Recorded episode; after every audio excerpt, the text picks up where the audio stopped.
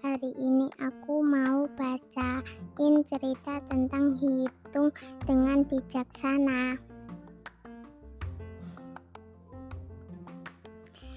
Suatu hari Raja Akbar mengajukan pertanyaan di istananya yang membuat semua orang di ruang sidang bingung ketika mereka semua menjo mencoba mencari tahu jawabannya.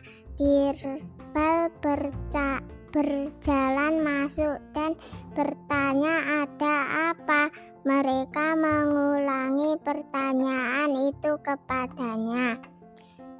Pertanyaan adalah ada berapa banyak gagang di kota ini?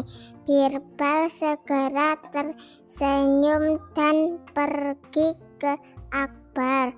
Dia mengumumkan jawabannya. Katanya ada 21.523 gagak di kota. Ketika di ditanya bagaimana dia tahu jawabannya, Birbal menjawab, minta anak buahmu untuk me menghitung jumlah gagak.